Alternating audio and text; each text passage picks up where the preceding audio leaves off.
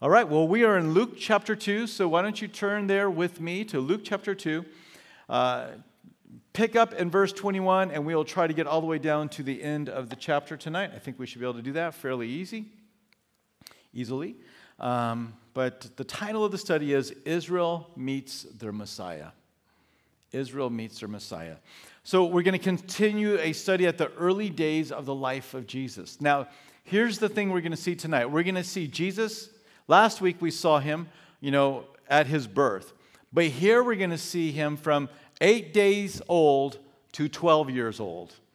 Now, there's only a couple little touch points, but that's the time span of his life that we're going to be looking at. And in this time frame, he's going to meet Simeon, he's going to meet Anna, he's going to meet the teachers or the scribes of Israel, and he's also going to meet his parents, excuse me, the, Simeon's going to meet Jesus, Anna's going to meet Jesus, teachers are going to meet Jesus, and even Joseph and Mary are going to meet Jesus in a new way. They're going to have a new experience with him. And so Jesus is introduced. So let's begin reading there, verses 21 through 24, where we see that Jesus was obedient to the law. He was raised in a family where there was obedience to the law. And when eight days were completed for the circumcision of the child, his name was called Jesus, the name given by the angel before he was conceived in the womb. Now, when the days of her purification, according to the law of Moses, were completed, they brought him to Jerusalem to present him to the Lord.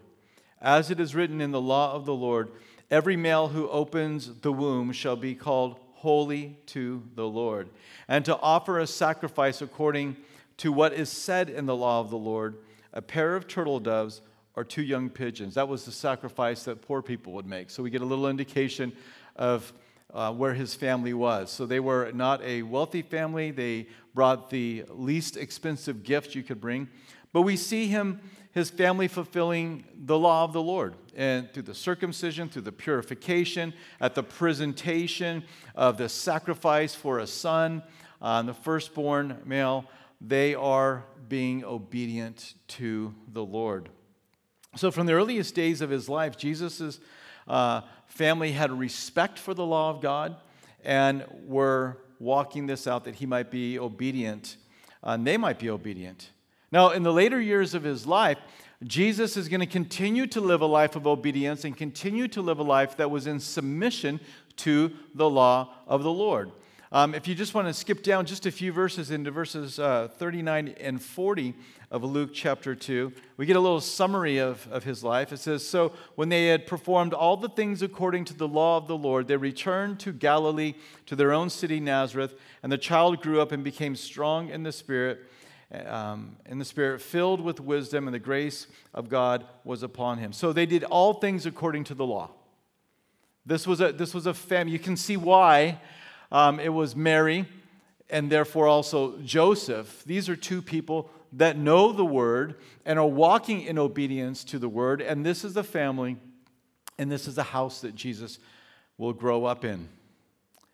Now, in Matthew chapter 5, verses 17 through 19, we read, Do not, Jesus is speaking, do not think that I came to destroy the law or the prophets. I did not come to destroy, but to fulfill. For surely I say to you, till heaven and earth pass away, one jot or one tittle will by no means pass from the law till all is fulfilled. Whoever therefore breaks one of the least of these commandments and teaches men so shall be called least in the kingdom of heaven. But whoever does and teaches them, he shall be called great in the kingdom of heaven. So Jesus fulfilled the law by obeying it um, and by remaining spotless, he was that Lamb of God that could be offered up for the sins of the world. He fulfilled it by taking the curse of the law upon himself, but not for himself. He took it upon his body that he received at the birth in Bethlehem. He received that body, and as he grew up, he eventually went to the cross and he died at the death of a crucifixion, and upon him was placed the curse for the sins of the world. Because the Word of God says, Cursed is the one who hangs on a tree.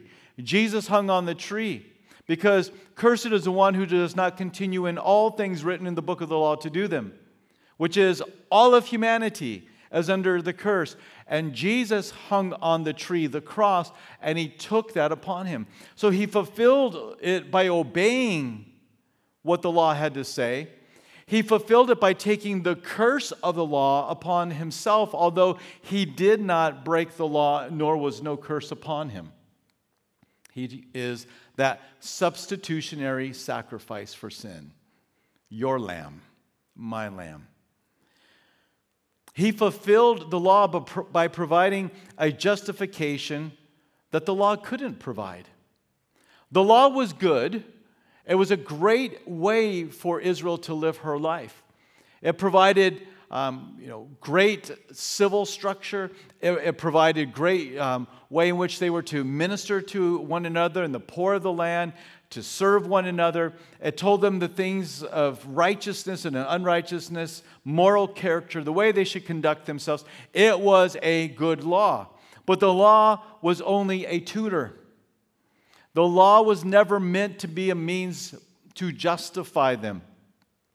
And it is this is where the law came came up short, if you will. And if you take the time to read in Galatians, you'll see this so clearly that the law was there to basically be a mirror. And when you looked at the law, it showed you where your shortcomings were. It showed you that you were not seeking the Lord with all your heart, soul, mind, and strength.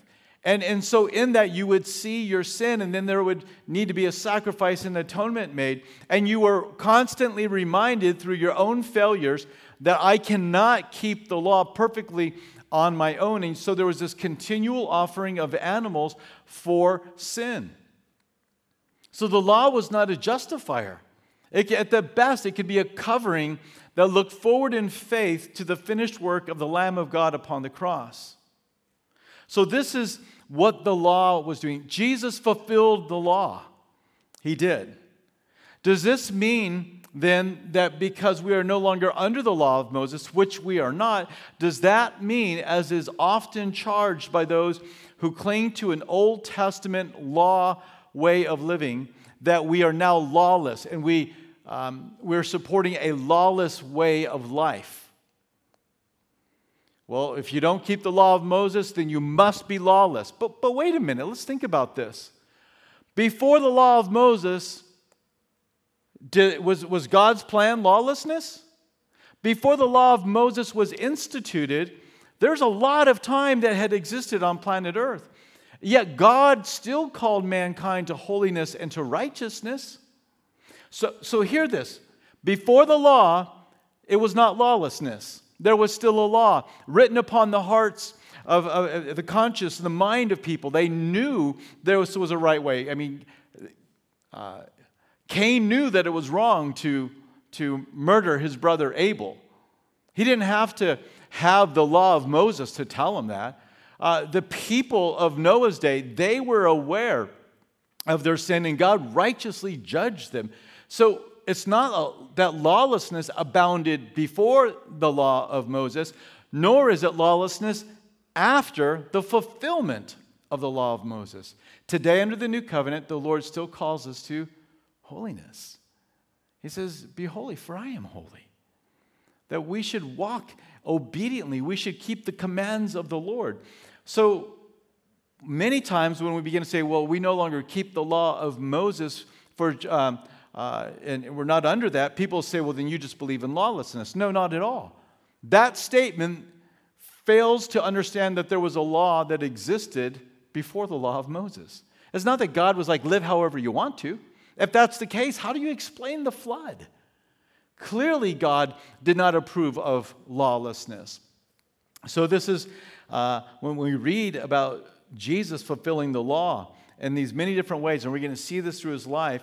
Um, we sometimes have this concept of the, the law is bad, Jesus is good. And that is a wrong concept to have. We see here that he's saying, I didn't come to destroy the law and the prophets. I'm not here to trample that. I'm here to walk and to fulfill it. And it's in these ways that, that he fulfilled it by remaining spotless, by taking the curse, by providing justification. And no, we are not lawless because we are not under the law of Moses, which the New Testament teaches us. but we should be living a life of obedience to the Lord. You know, the, just because we're no longer in the law of Moses does not mean that we just go and live however we want to. Well, hey, it's grace. It's a grace time. Don't, don't come up with me on walking in holiness and righteousness. It's grace. That's the law, brother. That's the law, sister. Don't put a trip on me. Walking in holiness is not putting a trip on you.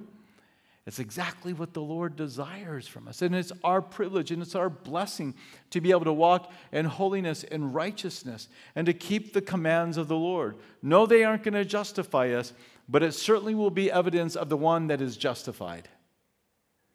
If you have the Spirit of God living within you, you cannot sin.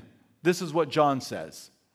You cannot just continue to live a life of sin and not care about it if the Spirit of God dwells within you. You might do it for a time, but you cannot continue to do that. For whom the Lord loves, he chastens. And this may be where you are tonight. You've been had that season. Yes, you're saved and you're in that season of wrestling with the Lord and doing your own thing. And you're like, well, you know, it doesn't matter. Yeah, it does matter.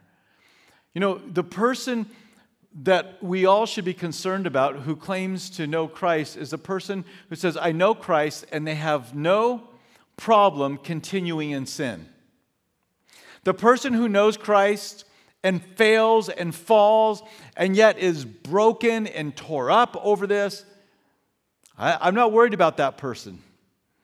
Because the Spirit of God is at work in their heart and is bringing them to repentance. And that's maybe who you are tonight. And here you are. It's not been a shining week of uh, just uh, of sanctification for you, but you're here. That's because the Spirit of God's working in your life, and that conviction is there, and you just can't, you cannot go on in this any longer. And you've already done business with the Lord. You're making things right with Him. But if you're one that's like, well, you know, I don't really worry about those things. As a matter of fact, I mean, I'm so secure in, in you know, the grace of God that I don't even feel conviction about sin anymore. I doubt that you're saved. You can't. I mean, how many of you feel the conviction of God when you even have a bad attitude or you get snarky and walk away from someplace? I mean, it's like, boom, the Lord just hits you. But it's not like pound you, but He's just like, it, the conviction hits your heart. You're like, yeah, was that the best thing to say right there, Troy? Not, probably not, but I mean, you know. and, and the Lord begins to, to, to convict us about things.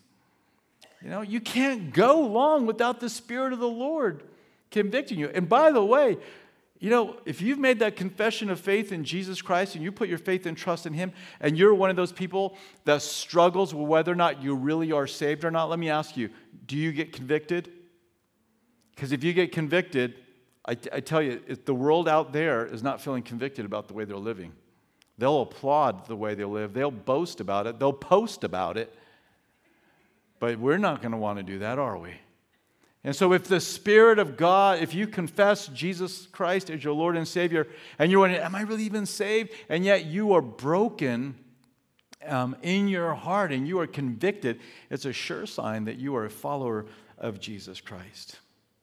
2 Timothy 3 16 through 17 says, All scripture is given by inspiration of God and is profitable for doctrine, for reproof, for correction, for instruction in righteousness, that the man of God may be complete, thoroughly equipped for every good work. The Word of God will teach you how to walk in obedience to the Lord. This is how our Savior lived his life to fulfill it. And so we should walk to obey the Lord in all ways. Well, as we move on in verses 25 through 35, we see one of the first uh, meetings, and that is that Simeon is going to meet his Savior.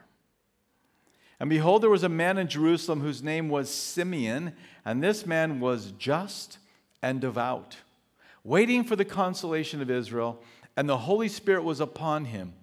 And it had been revealed to him by the Holy Spirit. Here, here's some things that are real big themes in both Acts and Luke um, Luke writing both of them, is about the Spirit of God. Acts chapter 2, of course, is one we think. Or Acts, actually, Luke 24 49, you can read about the Holy Spirit coming upon.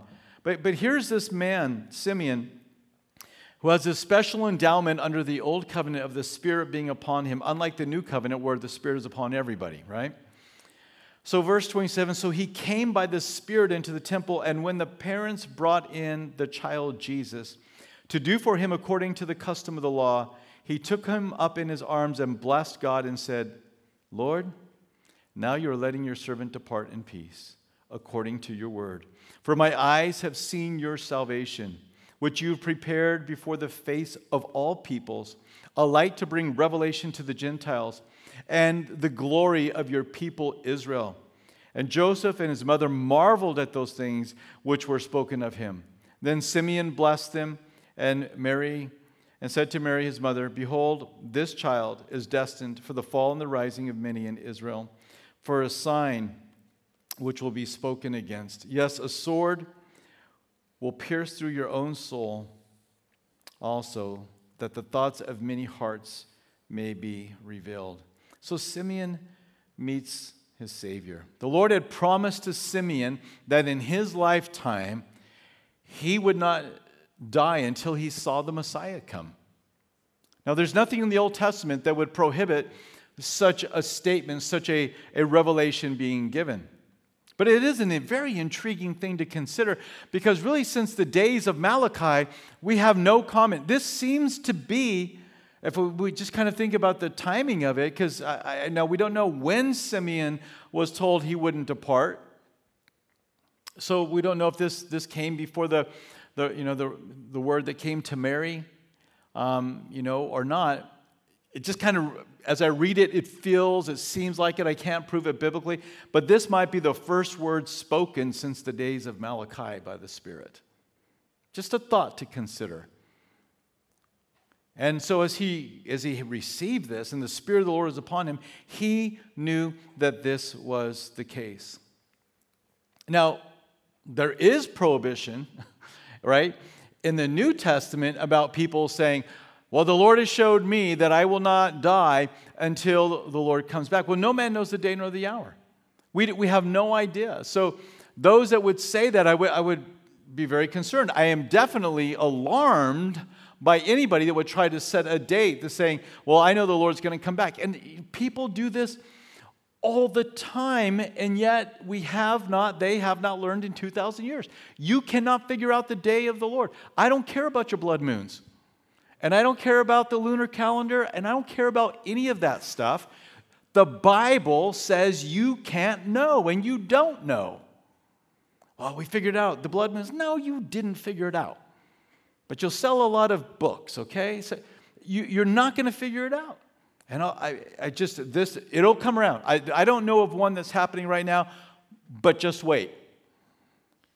If the Lord continues to tarry, there's going to be somebody that's going to come up and they're going to have it all figured out and they're going to have a new angle. They're going to have some new insight into some Hebrew um, thing.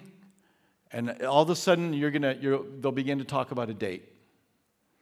And so just know that, well, Simeon was given that, and there's nothing in the Old Testament that would prohibit such a revelation. There is something in the New Testament that would prohibit those that would want to set dates. And um, just steer clear. That's the best thing I have to say to you. I know, do, you, do how many of you remember all the blood moon stuff? Yeah, okay, you remember it. So I had a lot of people asking me about the, you know, the blood moons, and we talked about it back then. It's like, well, what do you think about it? Well, this is what I think. Is it possible that Jesus could come back on the blood moon? Yeah, that's possible. That is completely possible. Does the Bible say anything about it? No. So, why don't we focus on what the Bible has told us about prophecy rather on the things that we don't know about? And saying, well, this is a possibility. Well, I mean, everything is a possibility then, right? And it's just, it takes us away from the clear teaching of Scripture. So, Simeon gets this amazing, wonderful revelation by the Holy Spirit. And when he sees this young baby, Jesus, eight days old, the Lord says, And there he is, Simeon. There's, there's, the, there's the deliverer, there's the redeemer. How much faith did it take for Simeon to be able to look at this little baby and just know that's the one. And yet, the Spirit of God spoke to him, and he believed it, and he acted upon it. You know, we may not know the, the, the date, but we certainly should be looking for the return of the Lord. We should be waiting for the return of the Lord. And we can look at the things that are going on in the world around us, and we can say, all right, well, you know, we don't know if he's coming back, you know, today, tomorrow, next month, 10 years, 50 years, we don't know. I mean, I think we should all live with a, a high expectation that it could be at any moment. That is the teaching of the New Testament, that we should live with that urgent filled expectancy of the Lord. If we're not expecting Jesus to come back, that's got to be corrected. Don't attach a date to it. Just live with an expectation that your Savior is coming back. And so, you know, we have a lot of things that are going on in the world today. You know, we have. Uh, all kinds of unrest. We have this pestilence called COVID 19. We have all kinds of issues going on, locust plagues, you know, uh, people trying to do away with money. I don't know if you got that notice that came out um, from our, our state government, and they're coming up with a, an app with uh, Apple and Google, and um, somehow if you download this app and you come in proximity of somebody that's known to have had uh, exposure to COVID, it will notify you, not a name, but it will notify you. And, you know, people wanting to get away from, you know, currency and all that. Am I saying that this is, or, you know, any one person is the Antichrist? I'm not saying that. But you can see how things are all moving in a direction. And so we just look and say, that's very interesting. And I don't think we should go much beyond that. That's very interesting. I need to live in expectation. And you know, if I, again, we think about this, if you were to consider this thought that the whole world could turn on one news announcement within a week's amount of time, I don't mean like most of the world, the entire world would turn in one week's notice and would give up as much as been given up. Would, would have you believed it? I mean, would I mean, and you know, January 2020, if I had said, the Lord has given me a word and this is what's going to happen, and you wouldn't have believed that. I mean, I think God could reveal things like that to us. We believe in the gift of prophecy, but that's, that's just, are you kidding? So, what's my point? Look how, thing, how fast things can change. Look how quickly people can, can give up stuff because of fear, because there's something that will be safe. And I am certain when the Antichrist comes, he'll be using those two methods to try and persuade people to follow. So, we look around. We should not be living as if things are going to continue forever the same. We're going to be with the Lord one day. What we see in verse 20, um, let's see, 20, yeah, verse 25 is that he is waiting for the consolation of Israel. The coming of the Messiah is referred to as comfort for Israel. Comfort. Luke uses the word consolation. It's a Greek word paraklesis. Paraklesis. And it means to cause someone to be encouraged or consoled, either by verbal or nonverbal means, to encourage, to console, encouragement. The coming of the Messiah was encouragement for the nation of Israel. This was their hope. And when he came on the scene, that's exactly what they've been waiting for. Everything will be right. When a person welcomes the Messiah into their life today, guess what they receive? Comfort. They get encouragement. And, and as a matter of fact, this is something that Isaiah spoke of. Isaiah 41 through 5 says, Comfort, yes, comfort my people, says God. Speak comfort to Jerusalem and cry out to her that her warfare is ended, that her iniquity is pardoned. Well, who pardons iniquity? For she has received from the Lord's hand double for all her sins. The voice of one crying in the wilderness. Who's that? It's John the Baptist. Prepare the way of the Lord, make straight um, the desert. In the desert, a highway for our God. Every valley shall be exalted, every mountain and hill brought low. The crooked places shall be made straight, and the rough places smooth. So, about the time of the announcement of the Lord, speak comfort. Um, similarly, Isaiah 61 2, to proclaim the acceptable year of the Lord and the day of vengeance of our God, to comfort all who mourn. This is what the prophets had said. This is why it's called the day, the consolation of Israel, because the prophets spoke of the coming of the Messiah as being this. But Paul, Paul picks up this same theme in Philippians 2 1 through 4. And he's going to call the church at Philippi to not look out for their own interest, but to look out for the interest of others even more than their own. And that they would be like Christ, and that they wouldn't consider their own reputation, but they would give of themselves. They would be a humble servant. And Paul's going to call them to this, this high standard.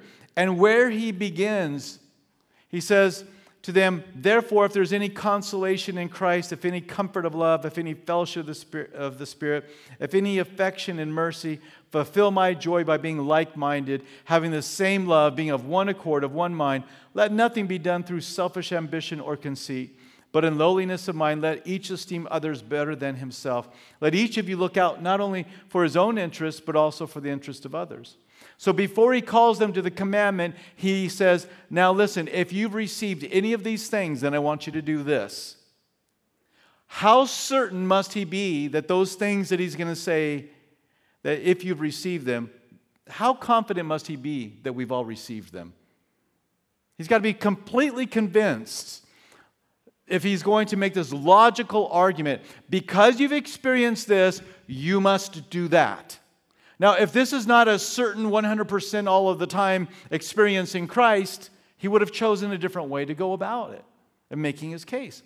But the comfort that he refers to, if there's any consolation in Christ, well, of course there's consolation in Christ. Not only for the nation of Israel, but for everyone who comes to Jesus and receives him. There is a consolation, there is a comfort that we experience, there's an affection, there's a mercy that we find in the Lord. Have you found that in the Lord? Do you know of the comfort of the Spirit of God working in your life? Coming to cheer you, not only about your salvation, but in many other ways. That when you have bad news, when you have a bad report, when your friends or a family member has bad report, and you're downcast, do you know what it's like to have the Spirit of God comfort you, console you, encourage you, and to cheer you? Now, listen, Paul's very confident that you have. And if you're here, well, I know I'm saved, but I'm having a hard time identifying these, then I, you just need to sit down. You need to ponder this for a while. Think through the times that the Lord, that you've had difficulty, and look at what was happening around that time.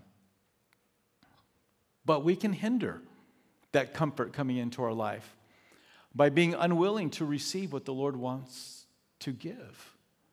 It is certain that when you are downcast, when you are hurt, when you are broken, it is certain that God comes to comfort. But you know what? Sometimes we don't want to be comforted. Am I right?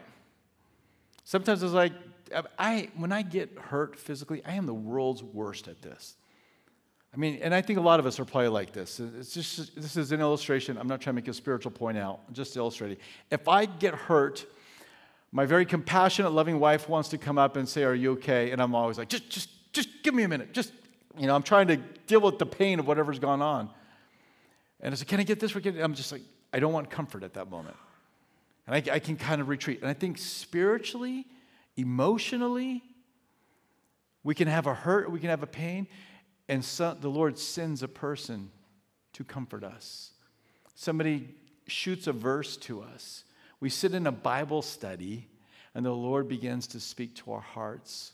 We're alone in our quiet times. We're in the midst of a song. And I think that a lot of us could probably identify maybe the easiest time in which we've received comfort in a worship service. I, I, this is, I'm just speaking from my own experience. Because so often it's as you're declaring those words and you're saying them out loud and nothing else is coming into your mind, you're just worshiping the Lord and you're seeing that the Lord does begin to comfort you. And so this is who Jesus is. Jesus brings comfort to his people. If you don't know the Lord as your Savior, I want you to know you can receive comfort. But it's going to but, but you got to have faith in the Lord first to receive that initially. But even here tonight, believer, are you willing to receive the comfort of the Lord? I have said, and I've told you this many times, I have said to the Lord before, I don't want your comfort. I want you to change my circumstances. That's what I want.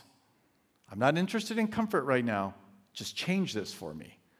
And then, you know, you wrestle through that bad attitude with the Lord, and then you're like, okay, just comfort me. we get to that place, but maybe that's where you are tonight. You don't like what's going on in your life. It is hurtful, it is painful, it's not expected, and you're just like, I, no, I don't, I, I don't want the comfort. I want it just to go away. It's probably not going to go away. But the Holy Spirit is there to comfort you. And if you will receive that comfort, you can have it.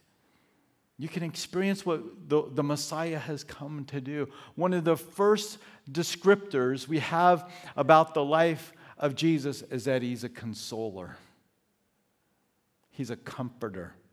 He sent his Holy Spirit, who actually has the name Comforter, Parakletos, related obviously to the, this word we're talking about here, paraklesis, of, uh, of consolation. So receive comfort from the Lord tonight. Comfort may, the, the door may swing open for comfort if you'll just come to this. All right, Lord, I believe you. We'll work it out. I'm going to stop wrestling. I'm going to stop spinning my wheels. I'm, I'm just, I am now going to rest in you. I believe you will work this out. And so, Lord, comfort me. He'll meet you. He will meet you. Simeon also goes on to say more about the Lord in verse 32. We see that he is a light to the Gentiles. Light is a, a familiar metaphor used in Scripture to refer to Jesus. John chapter 1, verses 1 through 4. In the beginning was the Word, and the Word was with God, and the Word was God. He was in the beginning with God. All things were made through him, and without him nothing was made that was made. talking about Jesus. In him, Jesus was a life, and the life was the light of men. And the light shines in the darkness, and the darkness did not comprehend it. Jesus, he is that light. John chapter 8, verse 12, very clearly, Jesus says, I am the light of the world. He who follows me shall not walk in darkness, but have the light of life. Do you have the light of life? Do you have that illumination in this life of how you should relate to God and how you should re- relate to one another, that comes through Jesus. When you welcome Jesus into your life, he is a comes in with comfort, but he also comes in to give light, to show people the way to God. I am the way, the truth, and the life, and no one comes to the Father except through me. Boom, there's the light. There's the runway lit up for us to come to the Lord. This is how you do it. And there are so many ways and paths that people are on that will not lead to the Lord because there is only one way. That way is Jesus. Well, that's so narrow. You are so biblical because that's exactly what Jesus said too. He said, There are not many ways, there is one way. Truth can afford to be exclusive. Opinions, uh, be careful. Your opinion may not be right. Somebody said, Are you sure you're handling this COVID thing right? I'm like, No. I mean, I hope I am. We're praying, we're seeking the Lord, but I don't have a Bible verse for masks. But we're seeking the Lord, we're trying to do the right thing. Do you want me to talk about the Trinity? Do you want me to talk about, you know, eschatology? Do you want me to teach about pneumatology? I feel very confident about that. So these are opinions that we're holding and seeking the face of the Lord to make the right decision. So, you know, I'm not going to put my mask policy up there along with, you know, what we're reading right here. But we've got light that leads us and guides us and tells us how to come to the Lord. And we can be so confident in that. Simeon quotes from the prophet Isaiah about this light coming to the Gentiles. And the coming of Jesus, although it was a consolation for Israel, it was a glory for Israel, it was to redeem Israel, it was also for the nations. Hallelujah. That he came to be a light to the Gentiles, a light to the nations. Most of us in here, not all of us, but most of us in here are Gentiles, which means we are not descendants of Abraham, at least by blood. But all of us in here are descendants of Abraham by what? faith. We all are the seed of Israel, of, uh, and descendants of Abraham because we have faith in his seed, capital S, seed. But Isaiah 49, verse 6 says, Indeed, he says, It is too small a thing that you should be my servant to raise up the tribes of Jacob and to restore the preserved ones of Israel. I will also give you as a light to the Gentiles, that you should be my salvation to the ends of the earth. It's too small for, of a thing for Jesus to just save Israel. He's, got, he's going to be a light to the, to the nations. And this is what Simeon was filled with the Spirit of the Lord, was able to put together. It's like, oh, he's not only here for us, he's here for everybody to be a light. Thank you, Lord, that you included us in this salvation. Um, Paul talks about how once we are not a part of the covenants and promises and the blessings, but now we who are afar off, have been brought near. And, and we've been brought near, and we have that light that's been given to us. The Lord wants to give you light in your life, not only for salvation, but He also wants to give you light for decisions as you seek the Lord and as you study the Word and as you get in godly fellowship, guidance for your life. Seek the Lord, walk in the light. Allow things of your life to be exposed. In Ephesians, again, it says, but have no fellowship with the unfruitful works of darkness. Don't, don't play in darkness. Come out in the light. Well, what, what does that mean? If you don't want anybody to know what you're doing morally, ethically, there's probably an issue there. Clearly, we all have our own personal lives that should be private in certain ways. But when we talk about moral issues and ethical issues and obedience to the Lord and how we treat people, mm, then that's the darkness that needs to get in the light. That's the stuff that needs to be in the light. In Matthew 5, verses 14 through 16, Jesus said, You are the light of the world. A city that is set on a hill cannot be hidden. Nor do they light a lamp and put it under a basket but on a lampstand, and it gives light to all who are in the house. Let your light so shine before men that they may see your good works and glorify your Father in heaven. I know some are thinking, oh man, this is, these days are so terrible. All this going on. I mean, these are dark, dark days. And you're right, they are dark days. But do you know what that means for those who are light? We, sh- we stand out more than ever. It's amazing how when you are out in the, uh, you know, out in the country or out in the, you know, camping out somewhere or you go far out into the desert and somebody just even was to strike a match how you can see that. Now you strike that, that same match you know in a city it's not going to be seen. But when it's really dark even a little flicker of light shines. It's easier than ever if we will allow ourselves to be, you know, to be seen, to be a witness. Have a good attitude and give Jesus glory for the good attitude. Be patient with people and let people know that Jesus has been patient with you. Give the Lord glory. It is so easy to stand out at this time. In verses 34 and 35, Simeon has a word that he speaks to Mary. And I want to read, I've already read it, but I want to read it again, but this time I'm going to read it from the New Living Translation. Then Simeon blessed them and said to Mary, the baby's mother, This child is destined to cause many in Israel to fall and many others to rise. He has been sent as a sign from God, but many will oppose him. As a result, the deepest thoughts of many hearts will be revealed, and a sword will pierce your very soul no doubt that piercing referring to um, her watching her son be crucified.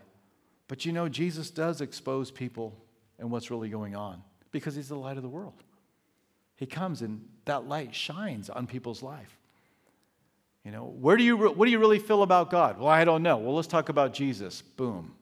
it now becomes clear. When you start talking about Jesus and talk about the claims of Jesus, and the character of Jesus and the, the demands of Jesus, well, this is going to reveal what's going on in people's hearts. He will reveal that.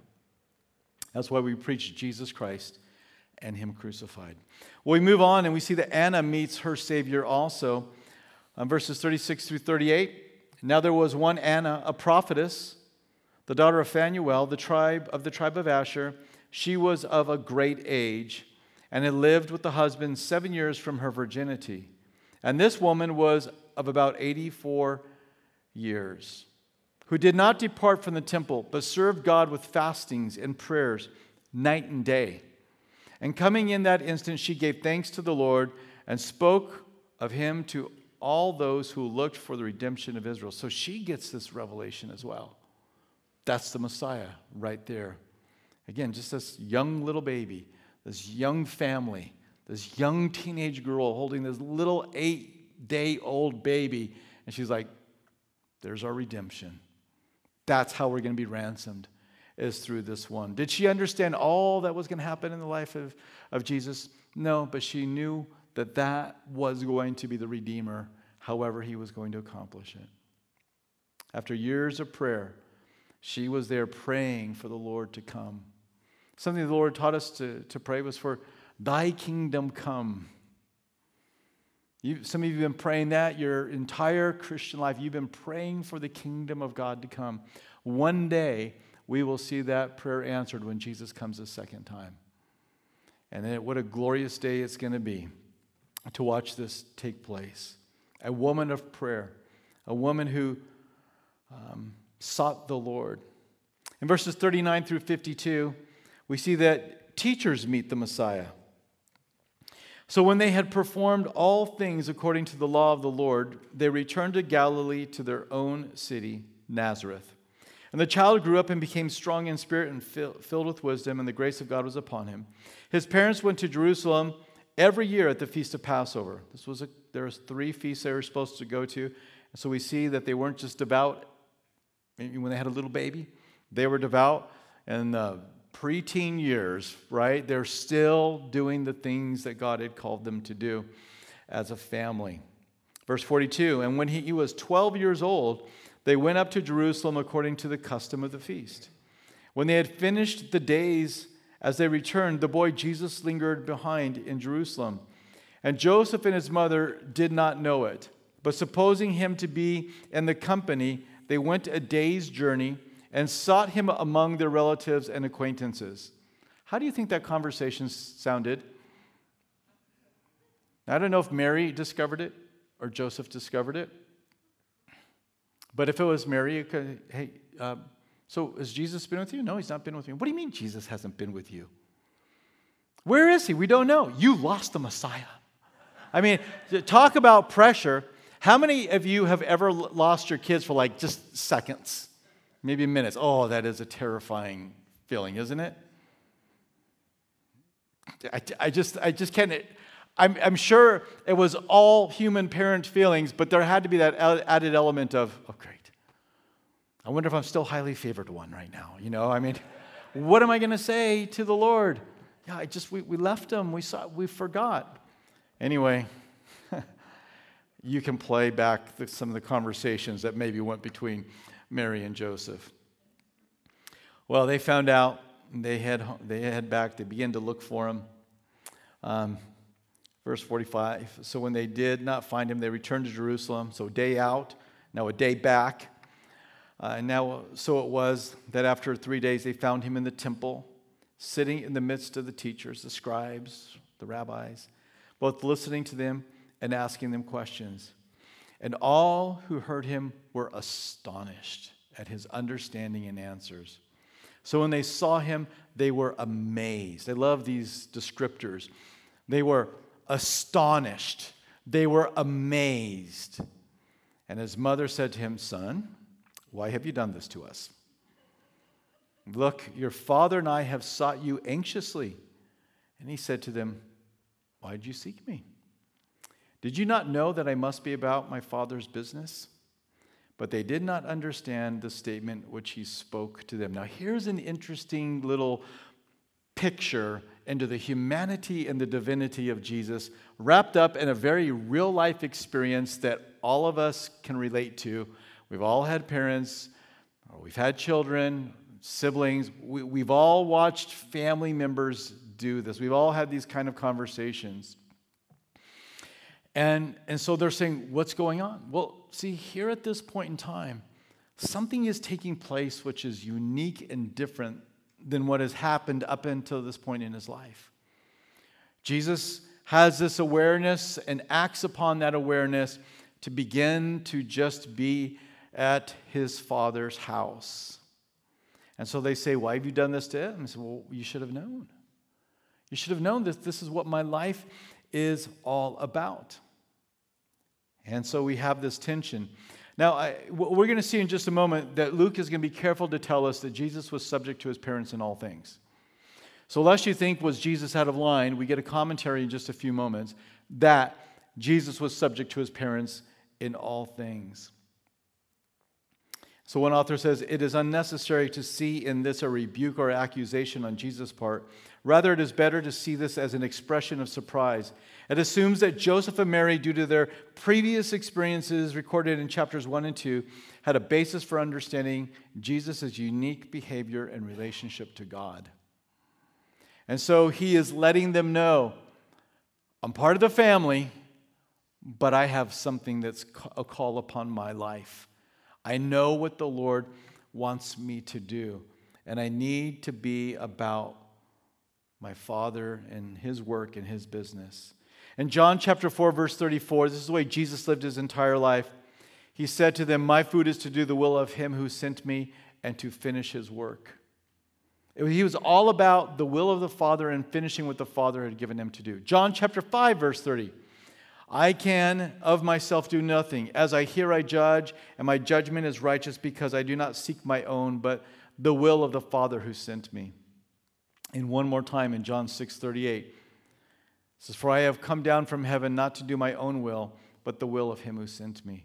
This was Jesus acting on that awareness that we have the, for the first time publicly was to begin to really um, connect with his father. Uh, and as a young man, at age 13, there would be the bar mitzvah. Um, and so there was many things that could happen culturally um, at age 12 that would begin to prepare them for that. And so there's this, it's a, a natural transition point um, for a, a, uh, a child, a, a young boy at 12. The difference here is he's the Messiah. And so Quite interesting.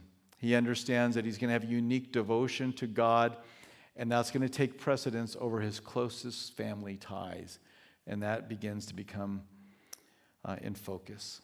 So Jesus was not distracted with the cares or the busyness of life, but rather he focused upon the cares and the business of the kingdom of God. And that is exactly how we should be living our lives. But seek ye first the kingdom of God and his righteousness, right? Matthew 6:33. That's what's got to be our focus. Luke 21, 33 um, through, well, just through 34 here. You can take it down to verse 36, but 33 and 34. Heaven and earth will pass away, but my words will by no means pass away. But take heed to yourselves, lest your hearts be weighed down with carousing and drunkenness. You're like, well, that's not me. Good. But then he adds this, and the cares of this life. And then we all just got caught up. in the net of correction right there. The cares of this life. We got to push them down.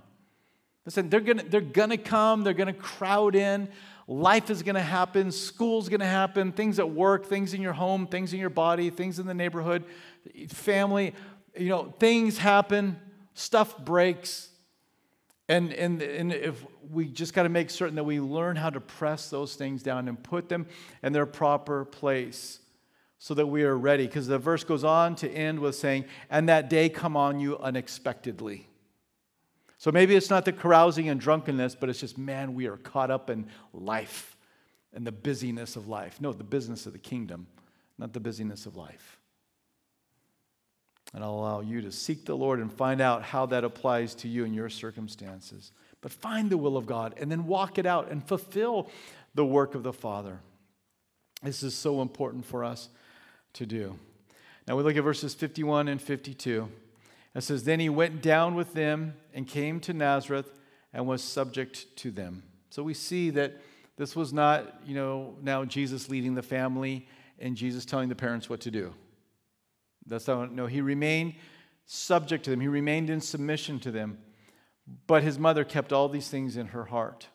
And Jesus increased in wisdom and stature and in favor with God and men. So there was a natural growth process that this divine person, the Son of God, was going through. He was growing physically. I mean, when Jesus came out of the womb, he wasn't walking around and, you know, talking and writing, you know, manuscripts down. I mean, he grew as a baby. He grew in the wisdom and in stature. It was a natural process. What, what a unique uh, union of the divine and the human. He's fully God and fully man without decreasing in his divinity in any fashion. So they get back to Nazareth, and Jesus walks in submission. Um, he's not, again, bossing people around and telling them what to do. Mary ponders these things. She's like, hmm. She had all the experiences prior to Jesus being born. We have a list of experience she had there at the temple when he was eight days old. And then she has this experience in, when he was 12. And this one, Luke finds out that Mary, she thought about this a lot. It had to be about the Father's business. She knew. Other people might question, but there is one person who never questioned that Jesus was of special um, origin, right? Siblings could, not Mary. And she pondered these things. As we wrap this up, just a few points for us to ponder as we go. Are you waiting for the return of the Lord as Anna and Simeon were waiting? Are you looking for the coming of Christ again? Or have we allowed the cares of life to just overwhelm us? There's only one person that can push those things back, and that's you. It's just, it comes down to a matter of, as I've heard it described one time, one time you either are going to allow the urgent to control your day or you're going to allow the important to control your day. There's a thousand urgent things that will mess up your schedule if you let it. There's a thousand urgent things that will push you away from seeking the kingdom of God. You got to determine what's important. What are the important things of life and family? Write them down. And if the urgent is keeping you from taking care of the important, you know what's got to change. It's not your devotion to the Lord, it's not your service to the Lord. Something else has got to change. And that's where you seek the wisdom of the Lord on, on how to make those changes. Secondly, if you're in place of needing comfort, then come to the Lord tonight. And just say, Lord, I'm hurting. I hurt right here, Lord. This, this thing in my life, it hurts me. I'm pained by it. But you're the consoler, you're the comforter. And I am willing, Lord, I am willing to let you touch that part of my life. Even if it means it doesn't go away. But I just got to learn to walk with comfort. I, I want your comfort, Lord, and receive that. And lastly, make certain you're walking in the light uprightly, that you're walking as our Lord walked, obeying the Lord, being faithful, being a witness, and, and being one to declare who Jesus is in this present time. Let's pray together. Father, we are grateful that you sent your Son and fulfillment of all that the prophets declared of him. Exactly as you said, he has come and he has fulfilled. And we are so grateful, Lord, that you also included all peoples, not just some people. We thank you that you have sent him, your son, as a light, and that we know how to find eternal life. We know where it is, that it's in your son, Jesus. Lord, help us as we follow you.